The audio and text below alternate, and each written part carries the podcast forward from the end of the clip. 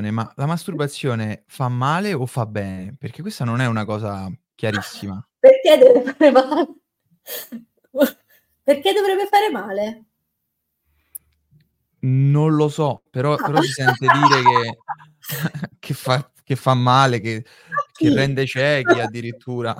Sì, eh sì, quelle sono le magliette quelle sono le magliette che si mettono No, assolutamente no. La masturbazione non fa male, è un modo per conoscersi. In letteratura eh, scientifica non esiste alcuna evidenza di patologia associata alla masturbazione, quindi non c'è assolutamente nessun problema a masturbarsi ed è l'unico modo che gli esseri umani hanno per conoscersi quando ancora non hanno eh, intrapreso le, le, prime esperienze sessuali con eh, l'altro sesso comunque con l'altro partner, anche se dello stesso sesso. Quindi la masturbazione è un modo per conoscersi e dovrebbe essere usato in in questa maniera.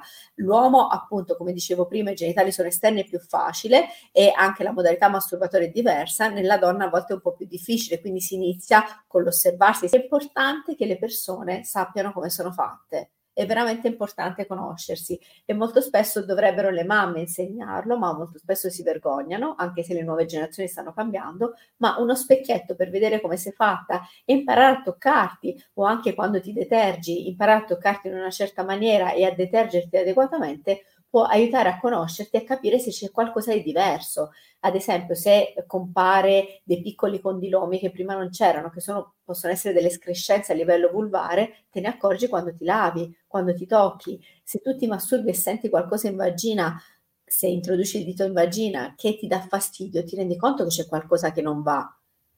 Secondo me la masturbazione è un utile elemento di conoscenza del nostro corpo e non, non c'è niente di male a farlo. Velocemente, se mai ti fosse piaciuto uno dei nostri podcast, uno dei nostri post o uno dei nostri shorts sulle nostre pagine social, ti chiedo di iscriverti al canale. Questo permetterà al canale di crescere e più il canale crescerà, più il numero degli ospiti e il livello aumenterà. Ti assicuro che questo verrà ripagato da me stesso e il team di Unifans.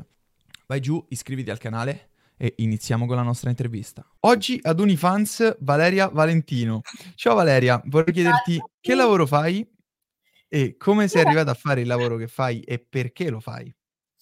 Allora, io faccio la ginecologa, dico sempre che faccio la topologa perché in Toscana e c'è un'assonanza in questi termini, faccio la ginecologa, essenzialmente mi occupo di fisiopatologia della riproduzione, che è quella branca della ginecologia che si occupa di far avere i bimbi a chi non riesce a averli. Quindi mi occupo di procreazione assistita, ma non solo. E questo è il mio lavoro. Perché lo faccio? Mm, non lo so, ho deciso di farlo da quando avevo 10-12 anni perché una persona della mia famiglia aveva difficoltà ad avere figli e io ho detto ma io voglio fare il dottore, voglio far avere i bimbi a chi non riesce a averli e questo è il motivo per cui lo faccio. Mi dicevi fuori, fuori dall'intervista, fuori dalla registrazione che lavori tantissimo. Com'è lo stile di vita di un medico? Allora, lo stile di vita di un medico in Italia non è come quello che vediamo nei film o nelle serie TV. Ehm, lo stile di vita è un pochino pesante, nel senso che è un bellissimo lavoro se tu hai passione per farlo, se non hai la passione per farlo cambia direttamente prospettiva perché è un pochettino eh, faticoso e stressante. Dico in Italia perché in Italia eh, si lavora davvero tante ore, eh, cosa che negli altri paesi eh, europei e anche oltreoceano non è. Eh, in, faccio un esempio, il mio tipo di lavoro eh, in Italia si lavora diciamo dalle dalle 8 alle 12 o 14 ore al giorno, eh, in, in, altre nazioni si lavora tipo dalle 10 la mattina alle 16 il pomeriggio e poi ciao. Faccio l'esempio della Spagna, io come medico che mi occupo di questo in Italia lavoro in ospedale e poi lavoro nel mio studio privato, eh, in Spagna lavorano in strutture esclusivamente private, lavorano dalle 10 la mattina alle 16 il pomeriggio. Cioè all'estero il medico fa il medico, in Italia il medico fa tante altre cose oltre il medico e fa molto spesso il burocrate. Sei molto attiva sui social, oltre sì. a questo lavoro, quindi ti occupi anche di divulgazione di contenuti. Perché hai deciso di entrare sui social e di e diffondere il tuo verbo medico? Beh, io credo che sia indispensabile cercare di creare un pochettino di informazione e di consapevolezza nelle coppie. Consideriamo che io ho iniziato a farlo nel 2019, quando non c'era tanta gente che faceva questo. Eh, e infatti sono una delle prime che ha parlato di sterilità e di problemi ginecologici sui, sui social. Eh, ora mi sto ritraendo un pochino nelle retrovie perché c'è tantissima gente che ne parla e a volte mh, bisogna pensare di utilizzare anche altri strumenti di comunicazione che non possono essere soltanto i social comunemente utilizzati. Um, eh, perché? Perché la gente non sapeva niente, la gente non pensava che i figli nascessero, non so, sotto al cavolo, eh, io mi trovavo di fronte a coppie che eh, non sapevano cos'erano gli ovociti, cos'erano gli spermatozoi e coppie apparentemente con un livello culturale di eh, una scuola non soltanto media, ma di una ehm, scolarizzazione, ad esempio, di una scuola superiore. E quindi ho detto no, mm, così non va bene, devo iniziare a parlare a tutti quanti eh, di cos'è la biologia della riproduzione. Quindi ho iniziato a fare quelli che si chiamavano fertility caffè. Il sabato pomeriggio tornavo a casa perché la, il sabato di solito si lavora fino alle 14 15 tornavo a casa e verso le 15, 15 e 30 iniziavo a parlare di cos'erano i fertility caffè. Così è iniziato piano piano la gente a interagire con me, a crearmi la mia community, community e eh, a parlare di questo che è un grande aspetto importante per me. Secondo me, io dico sempre il nostro bene più prezioso che è la fertilità perché molto spesso noi non ci pensiamo, ma è una delle caratteristiche del genere umano che si sta perdendo. Questo questo è verissimo, però attualmente, le persone non fanno figli anche per problemi economici. Non era io non avevo mai pensato: "Non faccio un figlio perché non ci riesco", cioè non mi è forse mai venuto in mente. In che in che casi le persone non riescono e non sono fertili? Beh, i casi di difficoltà di concepire, quindi difficoltà di ottenere una gravidanza che eh, si definisce sterilità quando per più di un anno di rapporti liberi due volte a settimana non avviene il concepimento, sono abbastanza frequenti. Consideriamo che nel 2025 l'Organizzazione Mondiale della Sanità stima che circa il 25% delle coppie in età fertile, quindi sotto i 40 anni, avrà problematiche a concepire e, ehm, quali sono i motivi? I motivi sono infiniti, nelle coppie più giovani sono l'abuso essenzialmente di sostanze, ma l'abuso di sostanze è anche il semplice ehm, abuso del fumo di sigaretta. Si inizia a fumare quando si ha 15 anni o 14 anni, a volte anche prima, si fumano 10-20 sigarette al giorno, oppure si utilizzano i metodi di utilizzo della sigaretta elettronica o altri metodi di ehm, abuso di appunto eh, nicotinosimili e tutto questo mi vanno a depauperare, quindi impoverire il nostro patrimonio di riserva ovarica e di riserva anche spermatozoaria.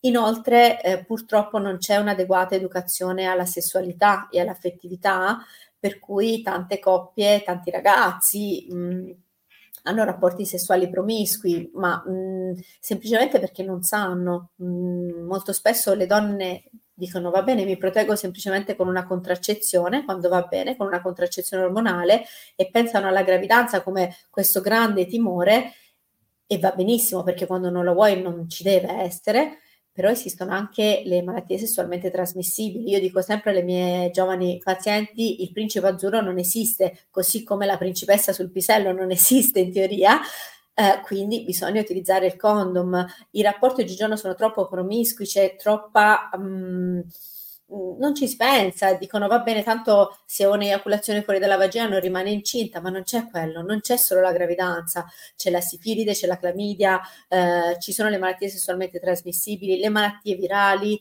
come l'epatite B, l'epatite C, l'HIV che ancora oggigiorno c'è e molto spesso non si pensa. Oggigiorno c'è tanta eh, inclusione, tanta um, um, fusione con eh, altre comunità eh, di altre etnie che hanno delle abitudini sessuali estremamente diverse alle nostre e quindi ritroviamo appunto la sifilide, ritroviamo la gonorrea anche in persone molto giovani, patologie che prima erano state radicate dall'Italia. Quindi mh, la parte infettiva la parte di ehm, basso stile di vita, quindi mangiare in maniera scorretta, i disturbi del comportamento alimentare che sono sia in, ehm, in caso ad esempio di disturbi del comportamento alimentare come condotte di eliminazione, ma anche e soprattutto il binge eating, l'eccessiva alimentazione, l'alimentazione scorretta, il non mangiare cibi freschi e naturali, tutto questo mi comporta una riduzione del nostro bene più prezioso che è la fertilità, perché mi impoverisce i nostri gametti, che sono le nostre celluline che ci fanno riprodurre, gli ovociti per le donne e gli spermatozoi per gli uomini.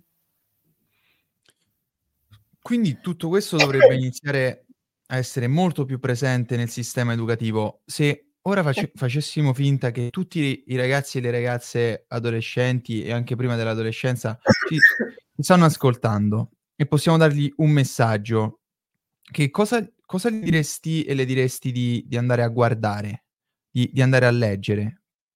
Ma eh, a leggere quanti ragazzi leggono oggigiorno? Vedono vedono dei podcast oppure vedono delle registrazioni su YouTube. Pochissimi ragazzi leggono, quindi eh, io ho scritto un libro che si chiama La via della fertilità con il pensiero di voler divulgare questo, ma la maggior parte delle pazienti che lo acquistano sono persone o che hanno difficoltà di concepimento oppure un pochettino più adulte. Eh, anche nelle varie presentazioni nelle librerie erano pochissime la quota di giovani ragazzi, perché i ragazzi oggigiorno utilizzano altri canali di comunicazione e non più la lettura come prima.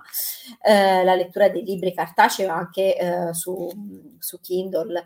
Um, cosa gli direi? Sai, quando tu non vuoi una gravidanza, perché in quel momento lì non devi concepire, non pensi di preservare la tua fertilità, non te ne frega assolutamente niente, se è il termine che posso utilizzare, quindi non ci pensi assolutamente.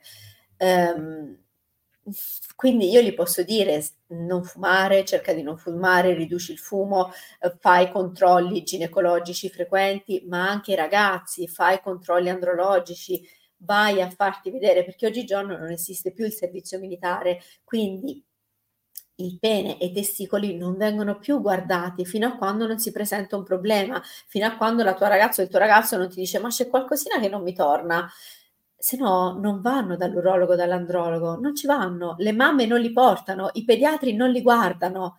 E quindi tutto questo fa sì che molto spesso ci sono problematiche maschili misconosciute che mi peggiorano la fertilità dal punto di vista maschile, così come le giovani ragazze, anche se esistono tantissimi consultori per l'adolescenza, aperti a tutti e gratuiti su tutto il territorio nazionale, con un pochettino di affluenza diversa tra il nord e il sud, però le ragazze si vergognano di andare al ginecologo perché pensano che la visita ginecologica sia un trauma, sia dolorosa, sia fastidiosa e quindi si ha timore e non ci si va. Ecco, bisognerebbe parlare di questo nelle scuole semplicemente. Secondo me la grandissima evoluzione sarebbe quella di inserire eh, dei controlli nelle scuole come ora io ho 46 anni, quando io ero piccolina venivano a scuola e ci facevano i vaccini. Ecco, inserire la figura di un medico, anche di un infermiere, di un'ostetrica nelle scuole che saltuariamente va a fare i giri nelle varie scuole e controlla i ragazzi, è come uno sportello aperto, come c'è lo sportello aperto per l'ascolto, per le problematiche, il mobbing di... Um, difficoltà relazionali ci dovrebbe essere anche dal punto di vista medico. Questo potrebbe essere una sp- sorta di infermeria, come c'è nei college americani. Questo potrebbe essere un, uh, un modo per essere meno aggressivi e più accolti uh, e quindi tutelare un pochettino di più la propria salute. Questo potrebbe essere una soluzione. Sono d'accordo, dovremmo aumentare moltissimo, moltissimo l'attività che, che noi facciamo nelle scuole proprio perché vengono tutti convogliati lì, i ragazzi e le ragazze, quindi avrebbe sen- molto senso. Quali sono i segnali che, che allarmano, che, che, dovrebbero farci pensare, eh, beh, forse ho un problemino, sia, forse è possibile, dovrei andare a farmi questo controllo, che, sia per i maschi che per le ragazze ovviamente. Ok, allora per i ragazzi prima di tutto allora, i ragazzi eh, gli organi genitali ce l'hanno esterni, ok? Quindi è molto più semplice da osservare, quindi vedere discromie, cambiamenti di colore, oppure quando si masturbano vedere qualcosa che non va, ad esempio nel liquido seminale, oppure palparsi i testicoli. C'è il mese di novembre che si chiama November consa- consapevolezza del mese di novembre, perché nel mese di novembre eh, tantissimi urologi cercano di incrementare la consapevolezza nei giovani uomini nel palparsi i testicoli. Eh, nelle donne dicono palpatevi il seno, nei ragazzi palpatevi i testicoli, perché comunque se tu lo tocchi tutte le volte che ti fai la doccia, ti rendi conto se nel testicolo c'è qualche zona che è un pochettino più eh, in rilievo, un pochettino più dura, e quindi puoi valutare se c'è qualcosina che secondo te non va e non devi avere timore. Vai dai tuoi genitori oppure se hai timore di questo vai direttamente nei consultori e ti indirizzeranno verso lo specialista adeguato in modo da controllarlo. Il tumore al testicolo è una patologia purtroppo molto frequente nei giovani ed è una patologia prevenibile con l'adeguata palpazione testicolare, ma molto spesso si ignora. Oppure dolore al testicolo. Tantissimi ragazzi hanno dolore al testicolo durante l'attività fisica, ad esempio facendo calcio, oppure alzando pesi, oppure facendo arti marziali, ma anche i giocatori di basket o di pallavolo.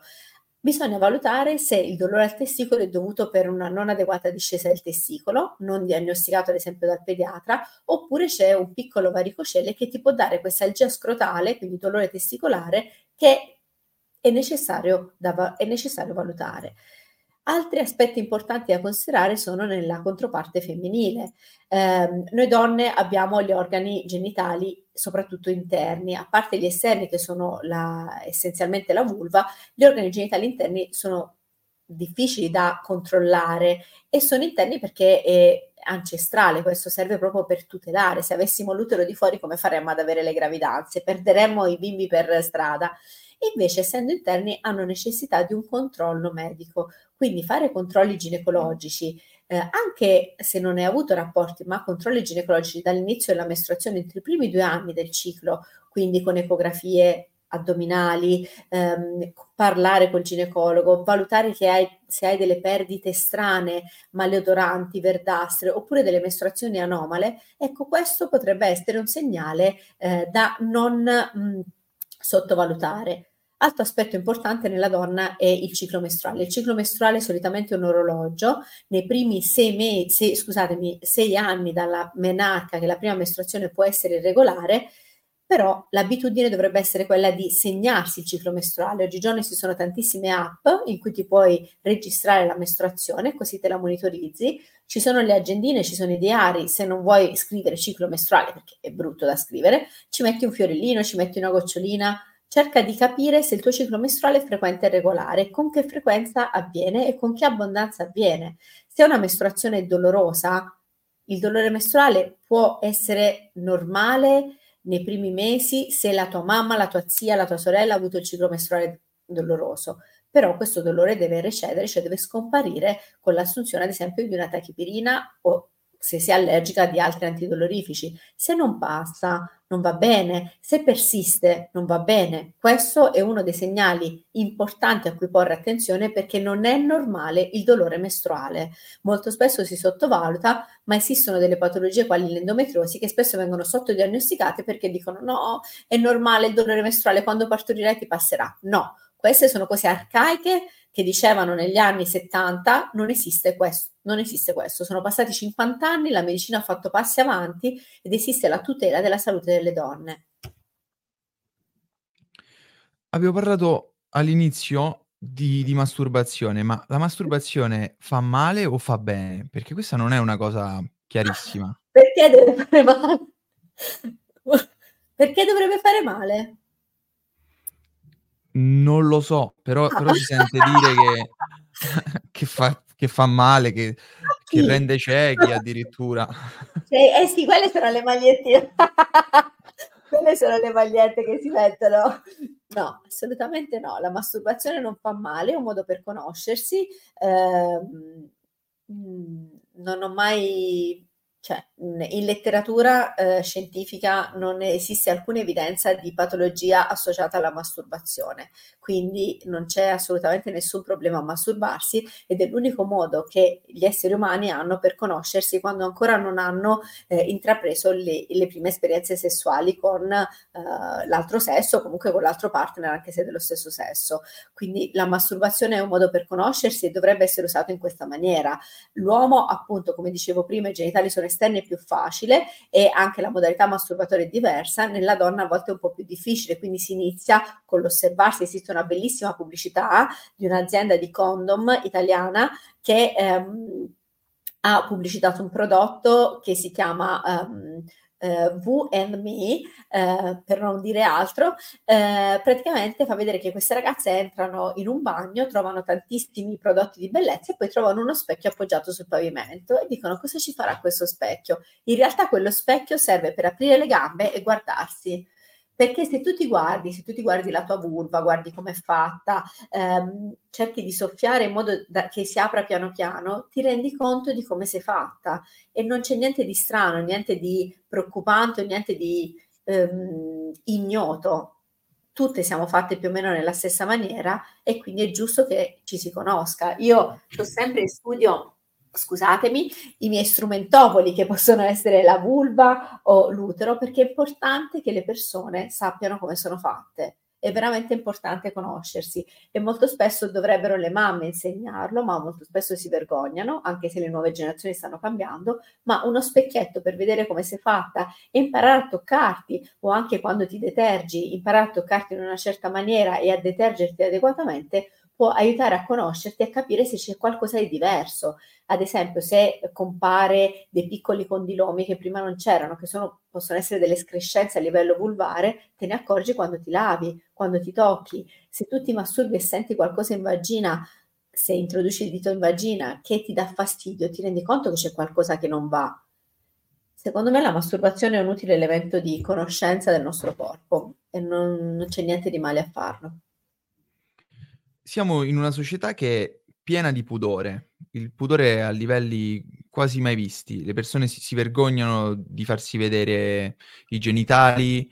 C'è, c'è questo, diciamo, mito, dogma de- dell'intimità. Come, come, la vedi e effettivamente crea, crea disagi poi a livello medico?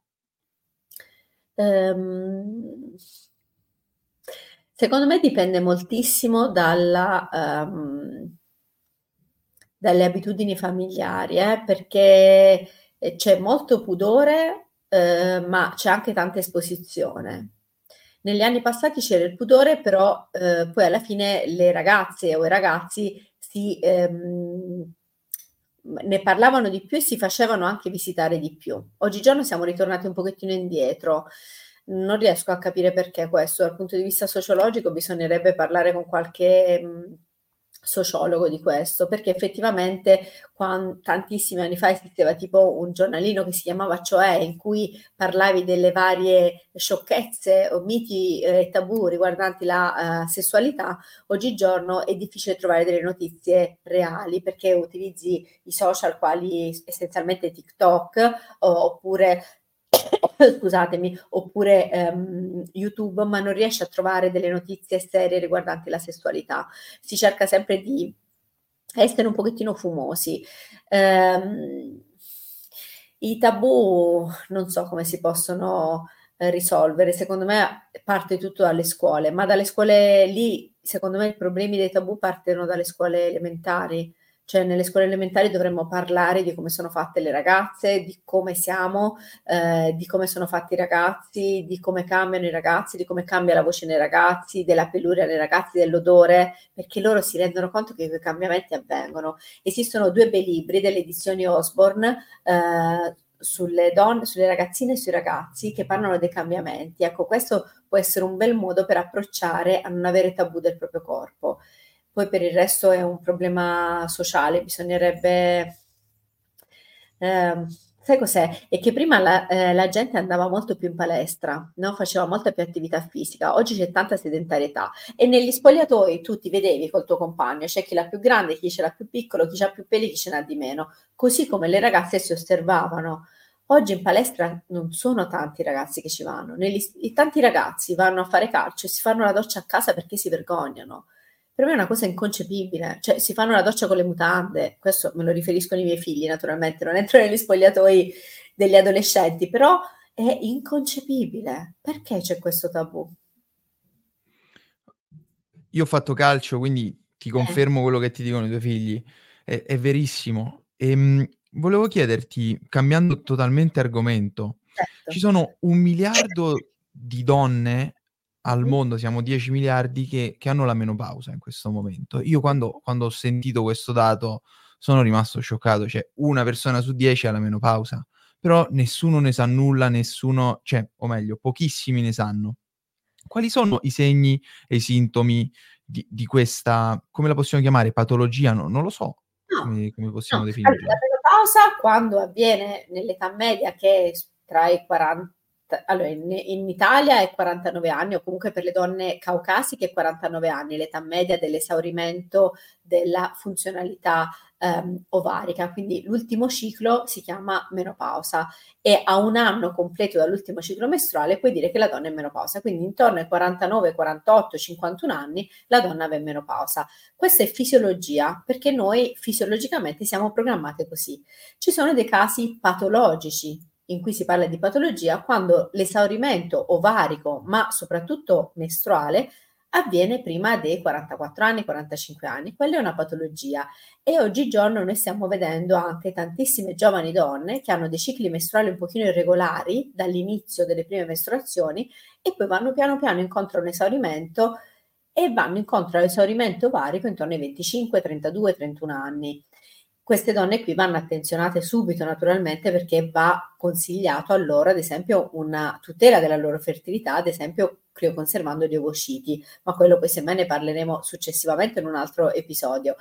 Um, la menopausa non è una patologia, sono tante le donne oggigiorno in menopausa perché le donne sopravvivono, prima morivano di parto e quindi non c'erano Oggi sopravvivono al parto e vanno incontro alla menopausa perché la fisiologica evoluzione. Prima nelle famiglie c'erano uh, quelle che erano la mater famiglia, però ce n'era una, le altre appunto morivano di parto, di stenti o di altro e ce n'era solo uno che sopravviveva ed era la, la, la, la regina della famiglia. Oggigiorno sono tante perché per fortuna la qualità di vita è migliorata tantissimo i disturbi si iniziano a percepire già intorno ai 45-46 anni, eh, con i primi dolori ossei ehm, o comunque dei cambiamenti, a volte anche altalenanti del tono dell'umore, dei disturbi del sonno. Le vampate, le sudorazioni non sono presenti in tutte le donne, però senti che il tuo corpo sta cambiando, non è più recettivo come prima. Anche il desiderio sessuale cambia. Eh, a tutto questo come si reagisce? Si reagisce con un adeguato stile di vita, cioè, vedi, io che mi sto avvicinando a questa fase devo cambiare il mio stile di vita, non posso lavorare 14 ore al giorno, devo assolutamente iniziare a programmare di fare attività fisica, di mangiare in una certa maniera.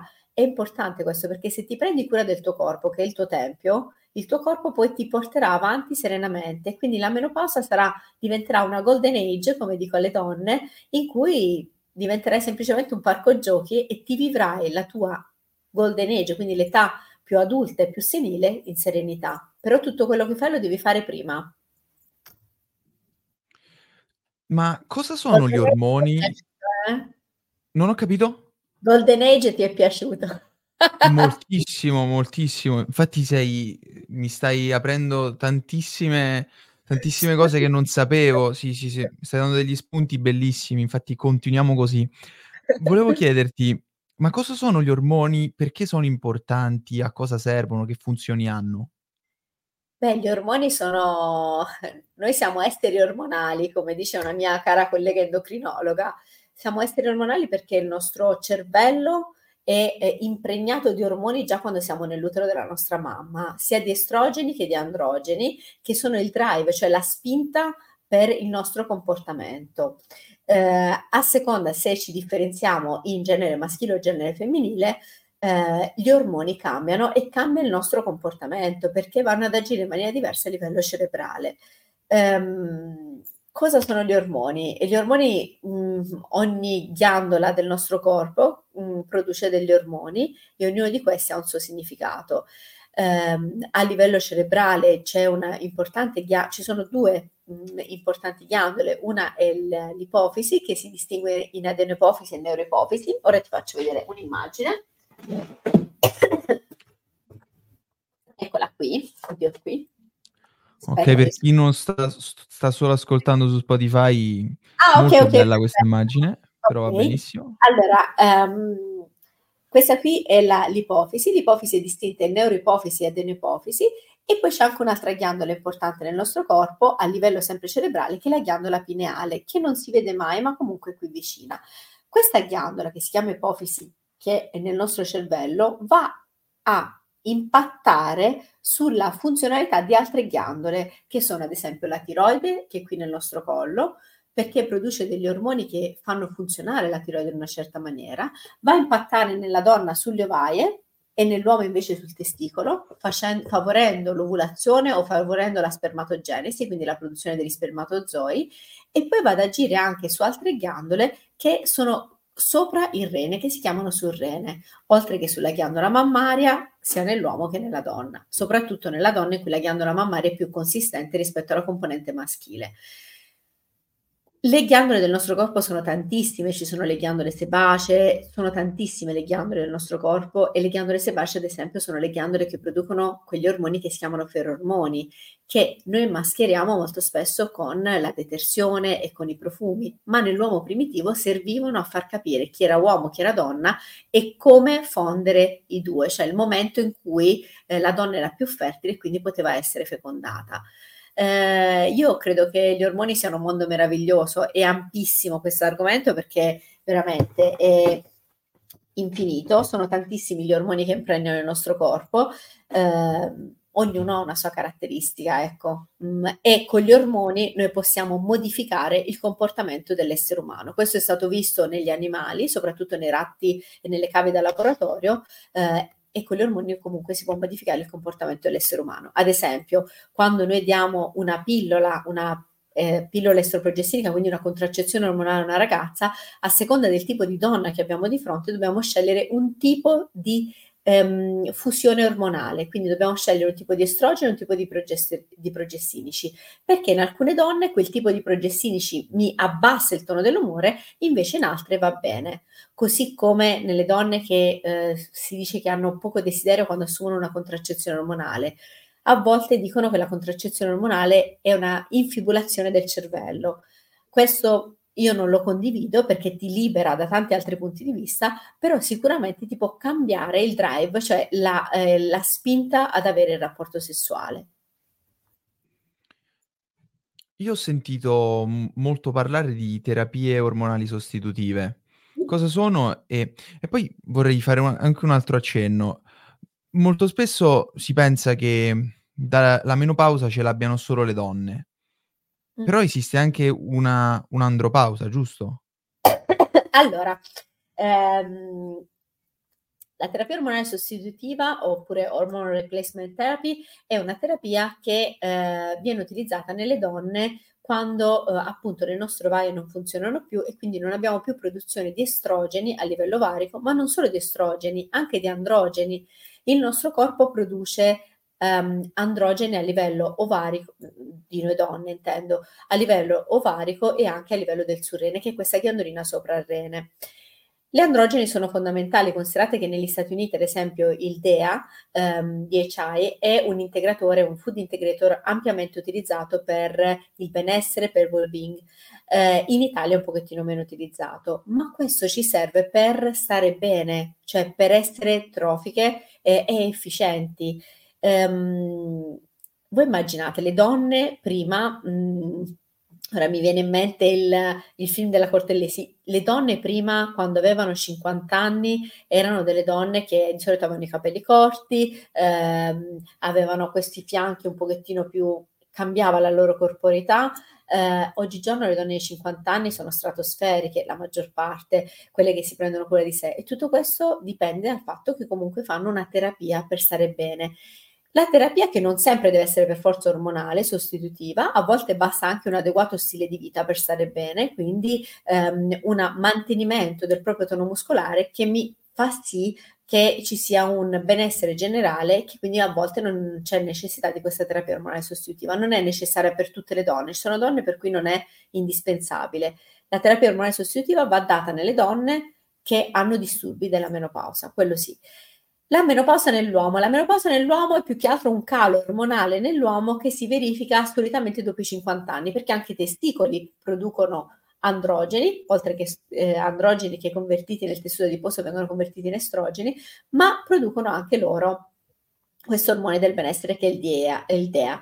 Ma anche la loro ghiandola surrenale. E mentre la donna diminuisce la produzione di questo dai 35, 36, 40 anni, nell'uomo questo avviene più tardi, quindi avviene intorno ai 50 anni e quindi cambia un pochettino eh, e si dice che c'è un pochettino d'andropausa. Tutto questo però si combatte sempre con un adeguato stile di vita, cioè se l'uomo fa adeguata attività fisica, mantiene il tono muscolare, non fuma, mangia in maniera adeguata, 5 ad esempio porzioni di frutta e verdura durante il giorno, adeguata idratazione di liquidi, di acqua essenzialmente durante il giorno, l'andropausa si presenta con un impatto meno impattante, appunto, scusate il, uh, il termine ripetuto, uh, ma soprattutto si presenta più avanti nel tempo. Ora sei una dottoressa, sei stata tanti anni nel sistema sei stata tantissimi anni nel sistema sanitario, sei un insider. Come Sì, sono ancora nel sistema sanitario nazionale, sì. Esatto. Però però il futuro è incerto, il passato è sicuro. Vabbè. Vabbè. Ehm, e volevo chiederti, quali sono i problemi del sistema sanitario e e su che cosa dovremmo iniziare a lavorare duramente perché ci sono delle lacune grandi? Secondo me cambia moltissimo da regione a regione, non possiamo equiparare una regione all'altra. Eh, io lavoro in una regione abbastanza fortunata, anni fa era ancora più fortunata, ora abbastanza, che è la regione toscana. Eh, mi rendo conto, essendo io di origine pugliese, che c'è una differenza proprio abissale, cioè l'Italia è veramente divisa in regioni dal punto di vista dell'assistenza sanitaria nazionale e, ehm, e proprio in territori. Ci sono regioni molto più fortunate in cui c'è un investimento sulla sanità pubblica che è molto più forte, regioni in cui questo non avviene. Eh, bisognerebbe investire. Sai, io molto spesso mi chiedo una cosa, ora parlo proprio fuori dai denti e non da medico ma da cittadino.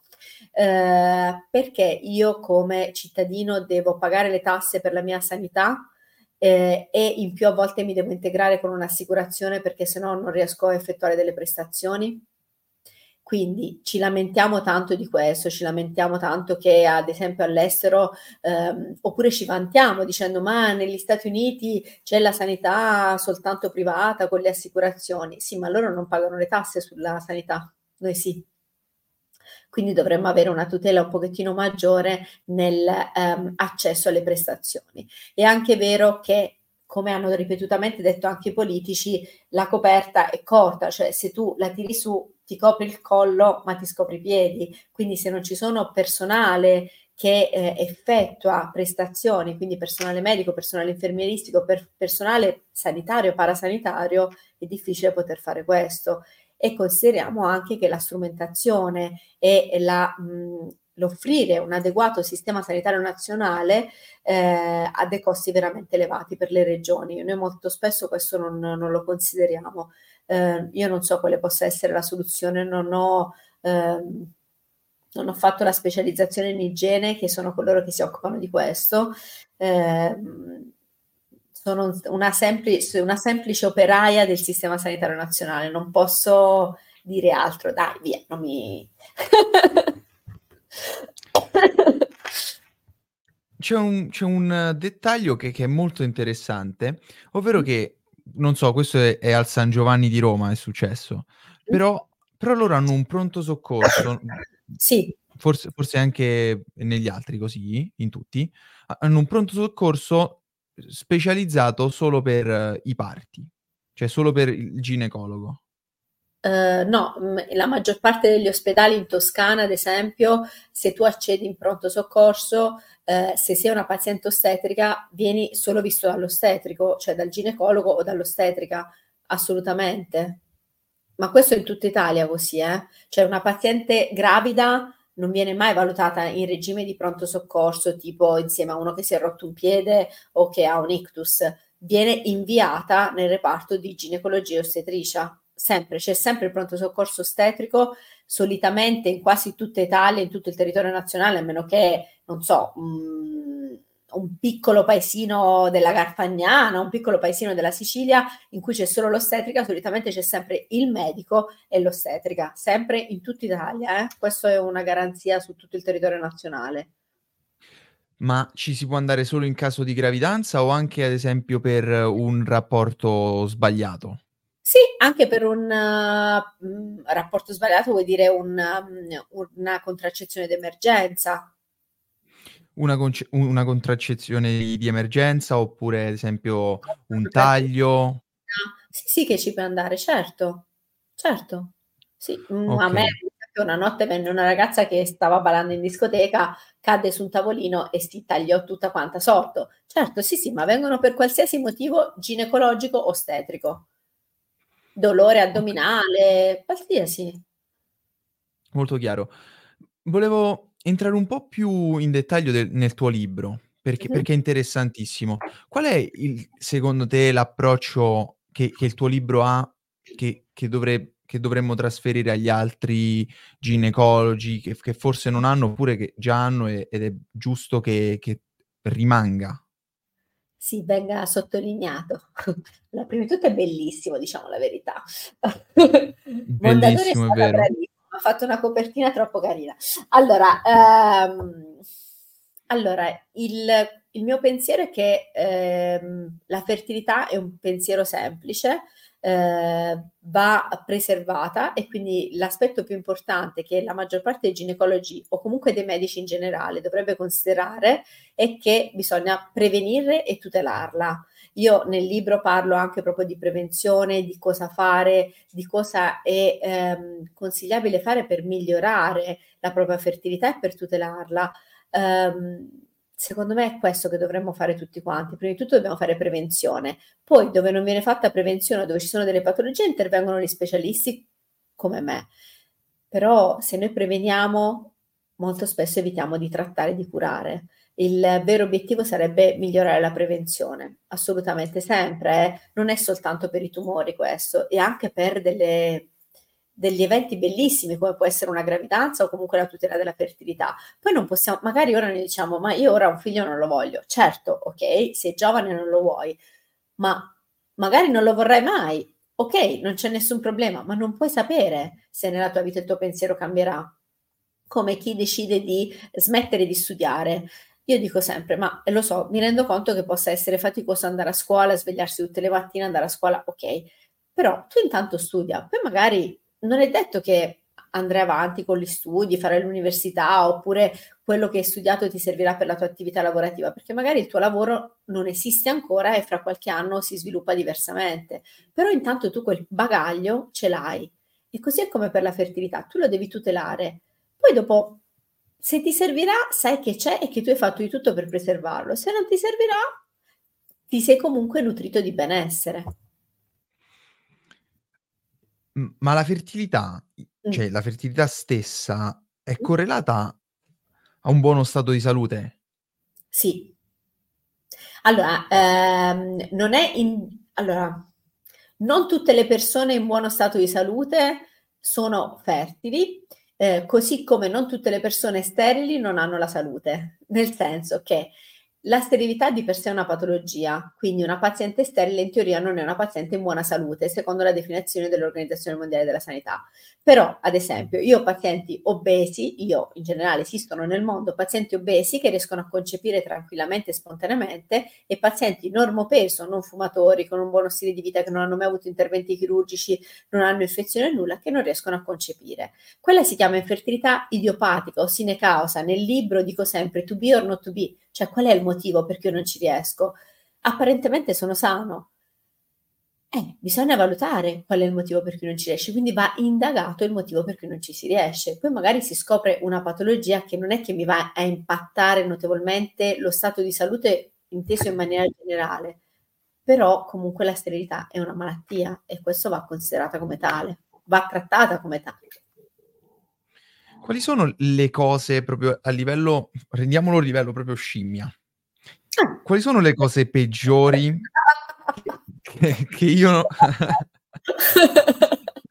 che io non dovrei mai fare per, diciamo, intaccare la mia fertilità? Uh, ora ti sfido, eh. Allora, allora, prima di tutto, avere rapporti senza condom.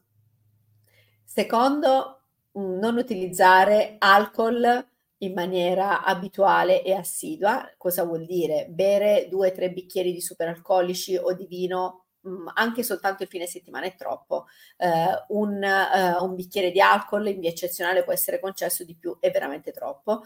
Non abusare di droghe. Uh,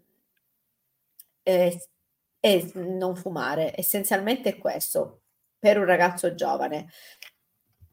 Uh, sì, essenzialmente è questo, perché sono le malattie sessualmente trasmissibili che vanno prevenute e lo stile di vita. E altro aspetto importante, bisogna mangiare in maniera sana. Bisogna mangiare in maniera sana. Io capisco che sia difficile, che il fast food sia più semplice, ma non va bene. Il fatto è che le persone me compreso del passato, non sanno cosa significa mangiare sano. Cioè, per me mangiare sano Dai, non puoi dirlo? prima ma io ti assicuro che c'è una percezione che è veramente incredibile, perché io pensavo che mangiare sano prima era latte e cereali. Era sano per me. Cioè, una cosa incredibile. Per me i cereali erano sani. Il pancake la mattina proteico era, Ah. è sano. Eh, capi- capito qual è il E problema? dipende da dove arriva il pan- pancake proteico, cioè dipende da come lo fai il pancake proteico. Ci sono tantissime eh, aziende biologiche, eh, veramente biologiche, che con avena, con eh, cereali integrali, ehm, ehm, ora non mi ricordo tutti, con noci o mandorle triturate, eh, riescono a ottenere delle farine per cui viene fatto un pancake proteico veramente efficace e ci sono i pancake proteici ottenuti eh, da preparati eh, sintetici che non sono sani. quei bellissimi barattoloni che si prendono per la palestra con gli amminoacidi ramificati non sono sani. Poi molto spesso il nostro sistema proprio educativo, ma, ma anche culturale, tende a normalizzare determinati comportamenti.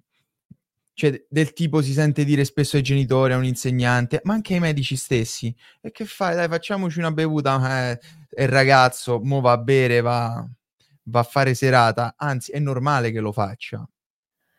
Ma io non è che uno deve stare in una sfera di cristallo oppure in un, mm, non lo so, in un monastero di clausura. Assolutamente no. Siamo stati tutti giovani e va bene tutto, ma anche alla mia età, cioè non c'è nessun problema. Ma eh, dicono in medium stat virtus, cioè non bisogna esagerare. Un eh, bicchiere, uno spritz o un gin tonic non succede nulla. Il problema è che oggigiorno la gente beve veramente tanto tanto alcol. Tante bimbe mi dicono: "Oh, non sono stata coperta dalla pillola". Ma quanto, quanto, quanto hai bevuto questo fine settimana? Cioè, bevono in maniera smisurata. Ci sono coppie che escono a cena e si bevono una bottiglia lui e una bottiglia lei. Ora, io non va bene a nessuna età, però posso capire uno di 50 anni che non si deve più riprodurre e che comunque non va bene per il suo fegato e per tutto il suo metabolismo, ma non possiamo dire che questo è sano per un ragazzo giovane. Cioè, i giovani sono il nostro futuro, senza di loro l'essere umano si estinguerà. Lo so che sembra molto, eh, non so, mh, non catastrofica. So, catastrofica, però è, è realmente così. Non ho capito, cioè se io bevo tanto, cioè se la una ragazza dovesse bere tanto, prende la contraccezione ormonale, questa potrebbe non funzionare?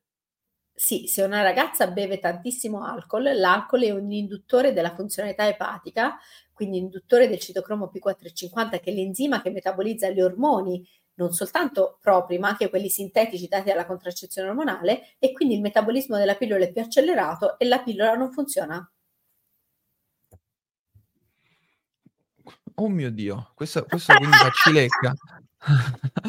Cioè è come se è come se io accendessi un un botto sotto l'acqua e non si accende e quindi non esplode. Wow. Ehm, se si utilizza tanto, tanto alcol sì. Cioè se tu mi bevi, ehm, non 2 bicchieri di superalcolici che comunque non andrebbero bene, però se tu mi bevi 3, 4 bicchieri di superalcolici in discoteca e quel giorno lì hai assunto la contraccezio tipo esci la sera alle a mezzanotte, alle 9 hai preso la pillola, non ti funziona se bevi così tanto. Non funziona. Poi magari ti funziona comunque dal punto di vista contraccettivo perché tu l'hai presa sempre in maniera regolare e quindi l'ovaio per una sola volta non, non riparte con l'ovulazione. Però ci sono tantissime ragazze che sono abituate a uscire la sera e tutte le sere a bere due o tre bicchieri di alcol o due o tre birre in maniera importante questo mi riduce l'effetto contraccettivo della pillola e dato che le pillole utilizzate oggigiorno sono a basso dosaggio, non come quelle di un tempo che sono a più alto dosaggio, molto spesso l'efficacia contraccettiva è estremamente ridotta.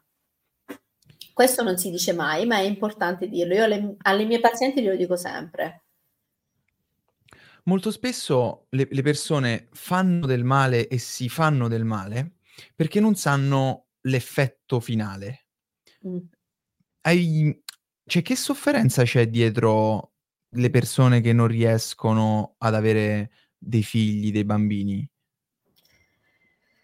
Eh, sai, tu sei giovane e ehm, lo puoi vedere soltanto se c'è qualcuno che conosci, tipo un fratello, un amico, ehm, un cugino che ha ehm, questa diagnosi di sterilità eh, se no è difficile, che ehm, cioè proprio non, non, è un messaggio che passa, non è un messaggio che viene accolto come dolore. Quindi mh, non si guardano, cioè tu vedi le donne incinta, ma le vedi incinta, però le vedi intorno a te, non ci fai caso. Mm, sì, ci sono, ma non ci fai caso, non ci poni attenzione. Quando tu invece cerchi una gravidanza, quella donna incinta ti fa male, ma non è solo la donna incinta, è tutto quello che lei rappresenta, anche dal punto di vista sociale e il dolore che c'è associato alla sterilità è molto eterogeneo.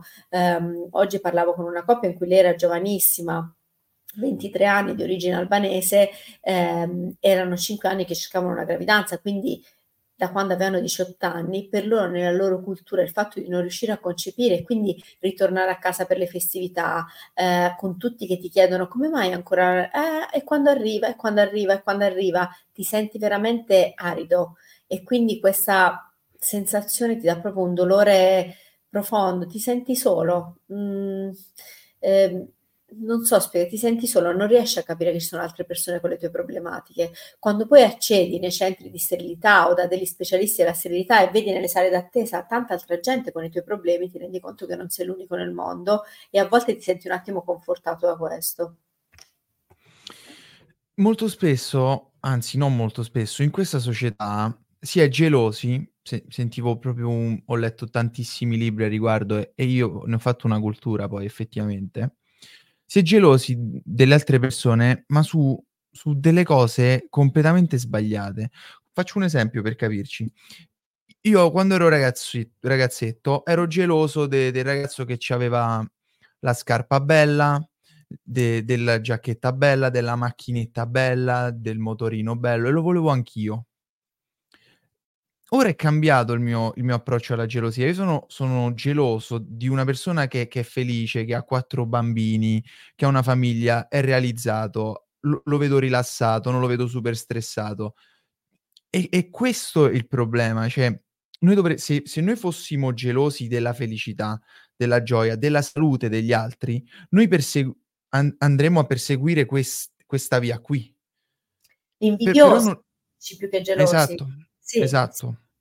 Esatto. Sì, eh, sì. sai, mh, mm, quello che si vede sui social o anche sui canali YouTube non è la, uh, la felicità, è l'apparenza della felicità, cioè è il... Um, e riscontro economico, cioè tu non vedi la um, realizzazione di quella persona in quanto è felice perché ha fatto quello che voleva fare, ma vedi la realizzazione di quella persona perché magari va in un hotel di lusso oppure guida una determinata macchina e quindi alla fine è la trasposizione del desiderio, quindi non è sul benessere, ma è sul quello che riesce a ottenere con il guadagno economico eh, è, molto, cioè, è, è, difficile poter lavorare su questo perché purtroppo la cultura oggigiorno ci pone degli, dei modelli, ehm, ma anche di bellezza, di, ehm, eh, sì, proprio di immagine che molto spesso non, non vanno molto in con, ehm, non sono molto collegati col benessere. Facciamo un esempio, ok? Um, Madonna. Madonna è una donna fantastica, secondo me era strepitosa, ha inseguito una sua ideale di bellezza al passo coi tempi che le ha creato delle problematiche notevoli e non è più la Madonna strepitosa di un tempo. Sarà stata invidiosa perché c'erano donne più giovani che erano un po' più curvi rispetto a lei, ma lei era bellissima.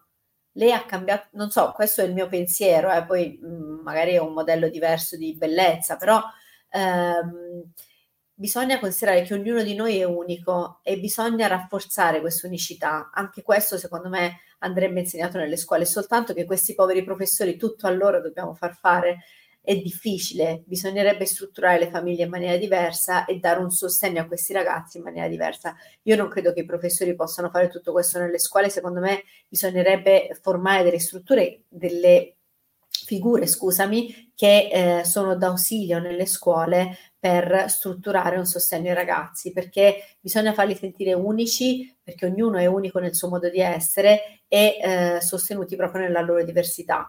Così non saranno più invidiosi di un oggetto, di una macchina, di una borsa, ma saranno invidiosi del, um, della realizzazione di quella persona perché raggiunge un traguardo, un obiettivo. Questo negli Stati Uniti si fa uh, e anche in alcuni paesi tipo anglosassoni, soprattutto in Australia, perché comunque ci sono delle figure che fanno proprio dei mental coach, diciamo così, ai, ai ragazzi, agli adolescenti.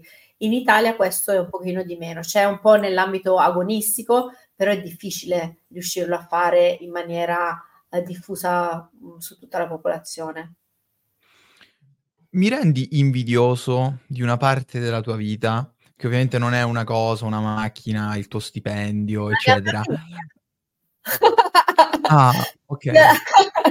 Io ho due bambini meravigliosi, due bambini, uno è un ragazzo di 16 anni e l'altro di 12 anni, ho un marito che mi ama e spero non mi incorni. Eh, eh, io sono felice di quello che ho. È faticosa la mia vita, è faticosa perché eh, è faticoso il tipo di lavoro, c'è il mutuo, è, mm, è faticoso, tutto è faticoso, però io quando arrivo a casa io sono felice perché è il mio nido e io mh, mm, quella è la mia pace, io quello è il mio nido, crearsi il proprio nido secondo me è una comfort zone che eh, secondo me quello può, può creare invidia negli altri. Ora mi hai fatto No, no, no, no, bisogna prendere un corno come... so- soprattutto sulla parte delle corna di tuo marito, divertentissimo. E, ehm, e come mai hai fatto un mutuo? Eh, tesoro mio, la casa come fai a comprartela oggigiorno? Diventa un pochino onerosa, no? Qui- quindi c'è tutto un lato economico che, che molto spesso non si vede.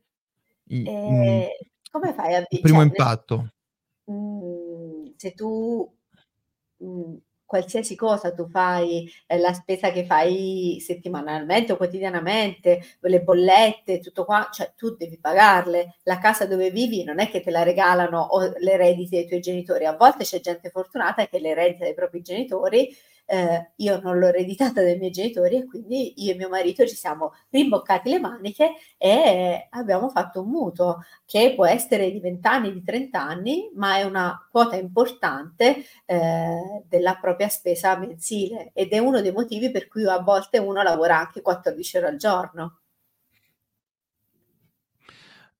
Io ti vorrei ringraziare per queste parole splendide, questa intervista mi è piaciuta moltissimo. Grazie. questa era Valeria Valentino per Unifans. Grazie. Ciao a tutti.